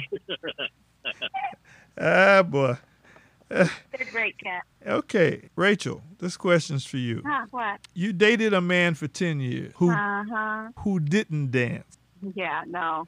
Now you're with a man who does dance. So for the women, Yeah. the women who are considering dancing tango, who are Uh huh. dating or living with a man who doesn't or dance or doesn't want to dance. So, what's the main difference between a guy who loves to dance that you're now with and a guy who Um, didn't dance? What would be the main features know, benefits? Uh, Is there a benefit Yeah. or is there a benefit for for dating a guy who dances. What do you think? Oh yes, I think there is. You can. It, it's like instant intimacy. Mhm. You could be sitting there after you have dinner and you look at each other and say, "Do you want to dance?" And then it's just it's such a loving thing to do. And if a man dances, you know he has discipline. That he can focus. His attention during the dance is on you, and that's powerful for a woman. So I do think if you are with a person that dances, it's ideal. hmm So your suggestion, if there's a woman who's considering dancing tango and the man that they're with doesn't dance, they're going to have some down the road issues, would you say? Well, it depends. If the woman is really independent and spends a lot of time not really hanging out with her dude anyway, which I think that comes through a lot of relationships, Mhm. I actually think it might be a good thing if the man doesn't dance because then the woman can just go off by herself and Uh-huh. dance with whoever she wants and not have to worry about any weird possessiveness by her da- her dude that doesn't dance. Ah, But I think it's more it's more fun to have a relationship with a guy who does what you love. We're lucky that we love we love dancing with each other too. I mean, there are couples who both dance, but they don't like dancing with each other. Or they don't seem to, and, and I think. Yeah. And I, I think that goes to what Rachel's saying that that might even be worse in a way than than hey, why don't you go play some tennis and I'll go to um, Amanga tonight. Yeah. What what I think would be sad is if you were with someone that did dance and you couldn't work it out to where you lo- love dancing with each other because you see it. Some couples have told me he says I don't like dancing with her and she Oh. doesn't like dancing with me. But how can you not br- how can you not fix that?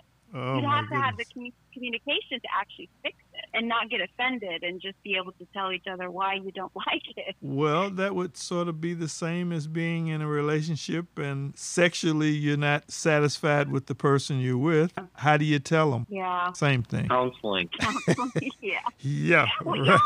yeah. You just don't count. Yeah, I don't think so.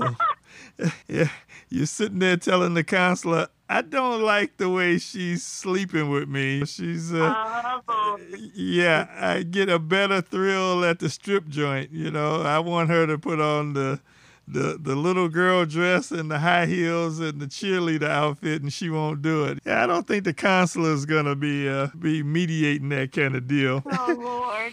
Okay, so let me see. Did I ask all the questions that everybody wants to know? Uh, let me think. Is there anything you'd like to volunteer, counselor, before I ask you the last set of questions? I think well, one thing I would like to say is that I, I think every guy who dances tango, hmm at least in the beginning or at some point, he's dancing because he wants to meet women. Okay. I, I've been guilty of that, and usually um, the, the guys who really end up just falling in love with the dance eventually, that, that becomes it doesn't matter anymore. You're dating someone and you still want to dance hmm then it's, it's about the dance. It's not about meeting someone. But then women who dance tango, I've never met a woman who danced tango who is in it because they want to meet a guy. They're dancing because they want to dance. hmm And I, I can talk about what I enjoy in a partner and everything. But one thing I have to say is that every single woman who dances, who dances tango, hmm is there because she wants to experience that joy in her life, and I think that's that's an amazing thing. And and you know the reason I'm bringing this up is because you asked Rachel what it's like to date a, a man in tango, and and I haven't you know and and just I I just think all tango women at least are amazing in that that that they're they're embracing that joy. They're embracing something that that you know that they want. They're they're not afraid. It, it takes a lot of courage to hmm you know put on uh, a dress and your makeup and and to go out and and sometimes you don't get a lot of dances all night and i think that's unfortunate. And if i'm out there it's not and not dancing. It's not because i, I i'm looking down at these women and and saying i don't want to dance with you. It's really because the music is not to my liking and i have to be selective about how many dances i'm going to have tonight. But yeah that's what i wanted to add. So, with that in mind, when you're out dancing and you have your other half there at the milonga, how do you decide whether to dance with your other half or to dance with somebody else? Uh, how do you navigate those waters? Well, I, I always I always dance with Rachel. I mean, I, my, my night just wouldn't be complete if, I didn't dance at least once with her or more. We, we have, but that's dictated by do you like the song? Yeah, I like it. Do you do you want to do this one? And we'll Mhm. dance that. But then the rest of the night she's dancing with someone else. They'll go up and ask her to dance, Mm-hmm. and then I'll, I'll look around. I'll see who, who who else wants to dance, and I'll also look around and see. Well, this person looks like they've been sitting a long time, and they look like they they- they'd have a good time if if or I hope they'd have a good time if I danced with them. So that's part of the equation, but but I, it- it's never been a conflict, you know, where we don't dance with each other and other people and, and feel that we didn't dance with each other enough or something. Rachel knows by now that if if I don't dance a lot at night, and it's not her. It's just I wasn't dancing that night because I didn't like the music. Believe me, I've made him dance to something he didn't want to, and I don't want to do that again. Yeah. It's Well, fun. why? because his, it just totally changes his energy. He cannot fake it. If he doesn't like the music, So, Rachel, here's a question for you. He- asks you if you want, if you like a song. You say no. So he dances with somebody else. You're sitting. You get to Uh-huh. dance with somebody. And Uh-huh. when that song goes off, his favorite song comes on while you're already dancing in the middle of a tanda with somebody else. How do you handle it? oh, I probably just continue the tanda and look at him and be like, "Damn, No, but that that probably would Sorry. happen because yeah." if if you know my favorite song comes on, I'm gonna know that that it's in that tanda because I'm gonna be like, well, this song is terrible, but I know the DJ is gonna play the song after that. Yeah, but what if you didn't? That's true. What if you didn't well, know? How would you handle it? Well- Would, would you would you Well- tell the person you're dancing with, look, I'm sorry, I need to dance with my other half. This is his favorite song, or would you keep dancing? Oh. I don't feel that strongly about any song enough that if she wants But- to dance with someone else to that song, then we'll go home and we'll say, okay, now I'll put on the song. We'll dance together now. Okay. And Yeah, and I guess if he gave me a look that was like really needy to dance I've never seen that look. I've never, I've never seen it. okay. Well, you know, really, like every milonga that comes on, I'm pretty much a ball hog when it comes to milonga. And you know, if there's a woman that tries to get in the way on those, I'm like, did she? so you have you have your red line that you don't let them cross. Is other words. That's the red line. Okay. Yeah, but I've let him go on a Yeah. couple of those. I've let him go on. A Mm-hmm. No, I, I haven't danced with you in four years, and I would really love to dance with you. mm-hmm. Right before Milonga comes on, she'll give me this look like this kills me, but you should do it. Mhm. okay. Lease him out. Uh, okay. So you don't mind pimping him out to somebody who really needs him. Is that what you said? That's right. That's right. Okay, I got you. Yeah. Uh, that's pretty interesting. Okay. Oh, I, I I enjoy watching him dance with other people. I think it's cool because dancing inside with someone, you don't. Then when you see it from the outside, you're like, oh my gosh, it doesn't look the same as it feels. And Mhm. everyone you dance with, you notice that. Yeah.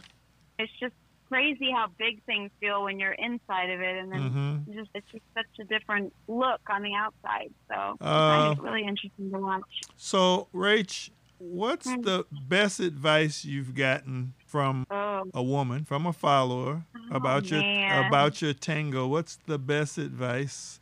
And then I need the best advice you've gotten from a leader. Give me. Uh, oh one- man, Give me. I'm so I haven't been around people lately, so I'm kind of forgetting if you remember something I've told you. But I think what was really refreshing is going to Karen's class one time and Mhm. her kind of reiterating the idea that women should learn to lead, and that really kind of mm-hmm. inspired me. Not enough to actually work very hard at it, Yeah. Yeah. I think, and a lot of people have been saying that older women who start to learn to lead because they're not getting to dance as much Yeah. and they want to dance more. And so I think that's really smart advice that I hope I actually follow through with someday is learning how to lead. What percentage of the women that we're talking about now, uh, let's say out of 30 women, 40 women, what percentage would be trying to learn to lead now because they've been sitting a lot? Um, Would it be I don't know Would it be five, five or ten out of the 40, or would it be 20 out of 40? I think 25. I think like one in four at least is yeah, one in four is trying to lead or thinking about learning to lead or will Mm, practice leading once practice in a while. leading. really? Yeah, I think I think women are are really into that right now. I, I think I think any woman who um, dances for a long time and gets to a certain level, Mhm. becomes curious and says, you know, I, I want to learn how to lead, and, and especially if they've ever thought about teaching, Mhm. uh, that they'll, they'll pick up that. Yeah, I just think it would be really fun to get to be you know, creative or or feel it from the other side, and Mhm. I wish I could have the discipline to do that. But also, I love following, and I really want to get better at that. And Okay. So, okay. And, um, I don't and know. what what what about the guys? What's the best advice you've gotten from from a leader? Can Tan Go give you some advice? what does Stan Go's advice? Yeah. yeah. Oh, you know, a guy told me one time the best, the best moment, something about the best moments are when you're on two feet or doing nothing or something like. The most sublime moments are when you're doing nothing, and it's like wow. Or not just me, but he said in tango generally, the most sublime moments are when you're actually still and doing nothing. Ah, Which is hard for me since I'm kind of like to do things and you, Expressive. quick switch, and I like improvising and stuff. so So- so was he saying that? I wish I could get a little bit better at just slowing down and Was he saying that to, to tell you nicely that you're twitching like a goddamn Maybe. butterfly, or was Maybe. he, or was he being poetic? Which one was it? I think actually he was being poetic Mhm. Yeah, I mean, he dances like because that. he so- he dances. He wasn't going to let me move no matter what. I mean, he was he dances very slow. Very slow. okay. Yeah, but I get jealous of I watch followers who can they never make a mistake at all and What do you mean a mistake? Well, they look like they follow everything, but they don't look that interesting to me. And I guess I would rather make mistakes and have a good time and feel like I'm creating something rather than always just follow to a T. And I'm like everyone's worst nightmare. I don't know. I just don't like. I don't know. So- you know what I mean? Because I think I think taking risks and being creative is more fun and more true to what tango means than just never making a mistake and feeling bored and sterility. sterility and there's no inspiration and no spirit. Spirit. Okay, all right. That's I think I think that when you're on the verge of making a mistake is when the best things happen because they're new things. No. that sounds interesting. Yeah. Wow. But I see people I see people who are smooth and graceful and they never they're always serious and they never crack a smile and they never look like they make a mistake and I'm just kind of bored. I'm kind of bored watching them. But in, in a way I'm envious because I feel like people really love dancing with them. Only other serious people, though. Yeah? I think so. What did you say, Coy? What did you say, Coy? Well, I said I think I think like serious people like dancing with other serious people, but you don't really very often see one person who's very serious and perfect, and then the other person who's not serious and Mm-hmm. perfect. Yeah. So, But then the other thing is maybe this is the deal. Maybe they're smooth and graceful, and I'm missing all the nuances and details they're putting in in between the two. Maybe if I was dancing with that woman, I would get to experience that. So it's that's also going back how the inside and the outside of the dance is such so different. Mm-hmm. Mm-hmm. I guess I just like to look from the outside, like I'm doing something. You you're a voyeur. Is that what you're saying? I like watching people. Yeah, I like watching people. Mm-hmm. But I hate sitting, so Yeah. Well, that comes with the kind of a territory. Comes with the territory. Yeah, Wow. yeah. Coy, same question for you. Yeah. What's the best uh, advice you've had from a follower and a leader? best advice I've had from a follower. I really can't remember, but I think that part of the reason for that is because the the culture discourages teaching on the floor so much, and which is Mhm. great. But then followers, especially, they do they want to get dances, so they're going to tell every guy. Actually, that, yeah, I, I think that, that that is what it is. It's not advice, but I think an understanding that I got from a follower Mhm. was that some, someone told me once that that the the part of the thing that would that holds tango back is is this culture that men are in control of the dances who, who they dance with more than women. And so women are afraid to tell men that you need to work on this. And and you know if you did You're hurting me. yeah you're hurting me. So, Okay. so every guy ends up being like you're an amazing dancer. I love dancing with you. You're my favorite dancer in the world. Mhm. every single guy hears that and Mhm. every single and, and for all I know, I, I'm one of these guys. I, I, you know, I kind of do something wrong.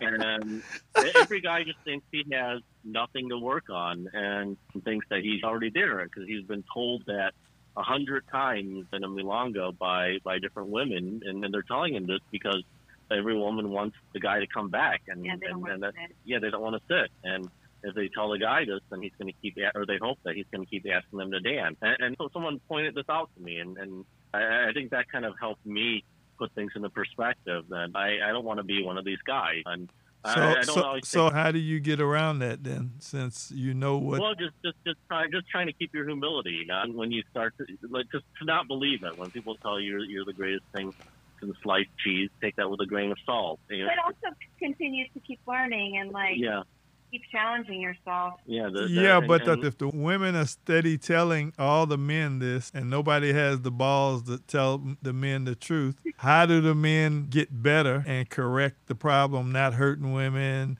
not keeping them off their Look, and- and- axis. and yeah, that's the conundrum. I, I, I don't know what the answer is. You just have to take responsibility for your own dancing. And, Yeah, but if you uh, don't, if you don't, if the women don't tell you, most of the times you're not gonna know. That's Oh, the- I, I I agree, but at the same time, do you want to? You know, who- wants to be that woman who's going to be honest with everyone and and have to sit all night because every guy's afraid of. Well, what is she going to tell me that you know I'm off the music all night long? Yeah. I I guess like there's, there's a way you could do that. You could you can be generous and you can you know, if you want to work with a guy and you tell him that. But I, I think egos are fragile enough in tango that Mhm. that I, I would not want Rachel to have to be that person because she's going to be probably sitting all night if, if you know even if she has the best of intentions and guys are just going to be thinking well Neil, but she's always telling me that my footwork is terrible and and my embrace is weak and everything else so So- I, I don't think there's any easy So you don't mind having your other half being a sacrificial lamb being crushed by a crusher. Just well let just okay. I mean just let her suffer in silence. Is that the solution? I don't want her to suffer in silence while sitting all night at a milonga. Yeah. Yeah, but she should suffer in silence while somebody's crushing her spinal cord because they don't know how much pressure Well, there she, is. she knows right now who not to dance with too if she doesn't want to. So the solution for her is to not dance with people who she doesn't want to hurt, I, I hurt don't their really, feelings. I don't really have a solution. I don't really have a solution about that, but I think the first thing is just pinpointing the problem. I think that's a big part of the problem. Okay, well, all right. So my last question to you guys here is Rachel, my darling, Uh-huh. sweetheart, hon- honey, What?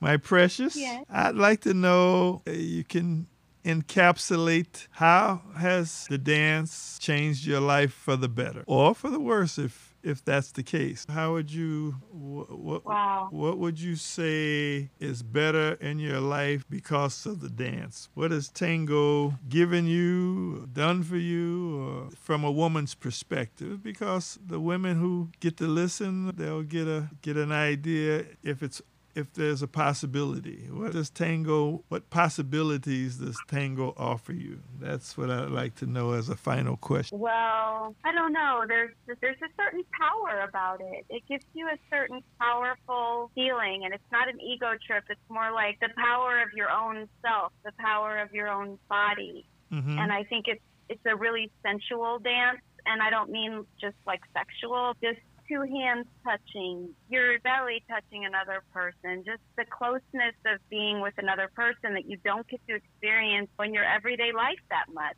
And just with the music, it's just there's something so intoxicating about it. And and I, I guess for me personally, it just kind of was the beginning of almost it feels like a renaissance of self, just Mhm. a rebirthing. I think it really did start off a chain of events where my creativity just changed Mhm. and it grew so much. And also meeting people that I would have probably never met before and being being able to travel a little bit and meet, you know, even more people and just there's this whole kind of community that and I'm hoping it only gets stronger after this pandemic. There's just this whole community of people that love this dance Mhm. and end up loving you because you love it. So I'll never be the same. If tango has had that effect on you, does that Mhm. mean your identical twin is experiencing the same feelings be- because you're experiencing it now? Is she now experiencing it because you guys are identical? No. Why? We're what? not that identical. You, you she did come here on our birthday. Was it our birthday? Uh, it's my birthday. Yeah, it was your. It was Coy's birthday, and um, he she took a lesson with Coy and stuff, and it was so fun to did, watch her try to did walk she- around. And then I was like, oh, that's the way I looked. I know. did she like it? she did like She had it. fun. Yeah, she had fun. She liked it. Is she gonna stay in it? I don't know. Or, probably not. Mm-hmm. Yeah, it just takes a certain mindset to really be in it, I guess you guys are not identical a- as we would think, huh? right? Uh, Coy, No, same, same question. Same question. Well, I, I think when, when you talk about a calling, people think about a, a career or what, what they do for a living or a job. Mm-hmm. But but I, I think for me, tango is, is is as much a calling, if not more than than anything else. It, it's kind of in a way defined who I am Mm-hmm. more than my work. My work pays the bills. I enjoy it. I, I like my job, but it's not even what I trained for. But in, in, in the world, there's millions of lawyers and people do that for different reasons. But with dancing tango, that's something that that not a lot of people do. But I, I can't imagine my life without it now. I, I think that's kind of the that, that's in a nutshell. But you know, um, Mhm. just the incredible, the incredible people I've met, the experiences I've had, Mhm. meeting Rachel, and, and being able to do it now in in a, in a pandemic, and, and a lot of that is because I met Rachel, and, and I feel terrible for the people who, who aren't, and I, I know that they're dying on the inside, and, and it's an awful thing because I, I don't know what it would be like. Couldn't meet her once a week, and Mhm. and and you know when we decide let's dance this weekend, we haven't danced in a while. It's an incredible thing.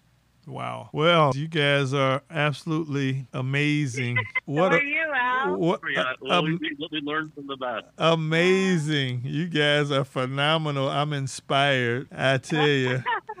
Unbelievable. Well, yeah.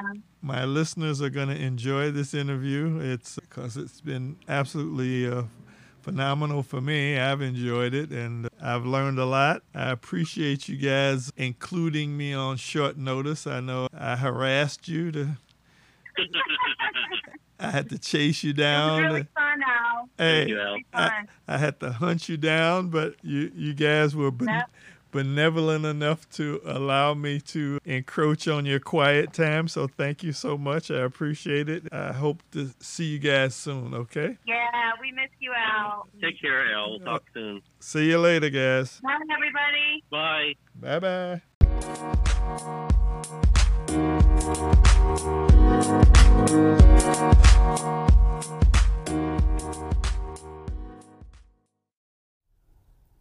How are you surviving this age of volatility, uncertainty, complexity, and ambiguity?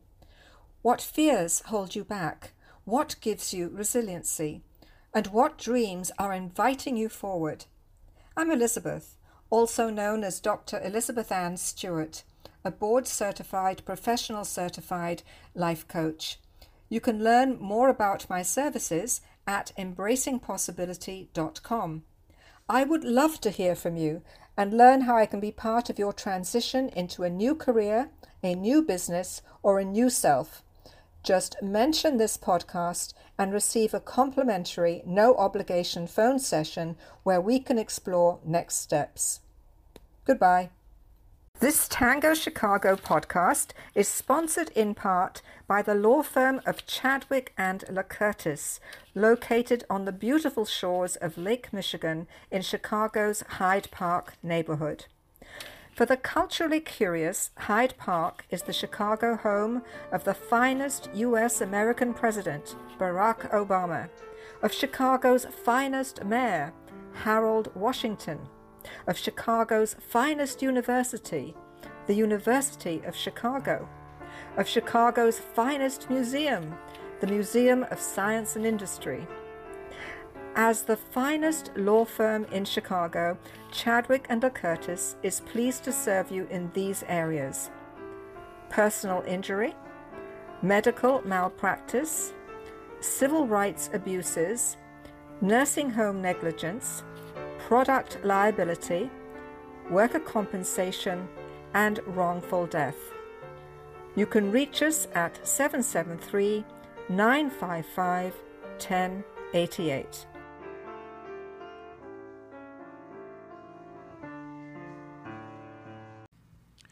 Hi, this is Al, Al Gates of Tango Chicago.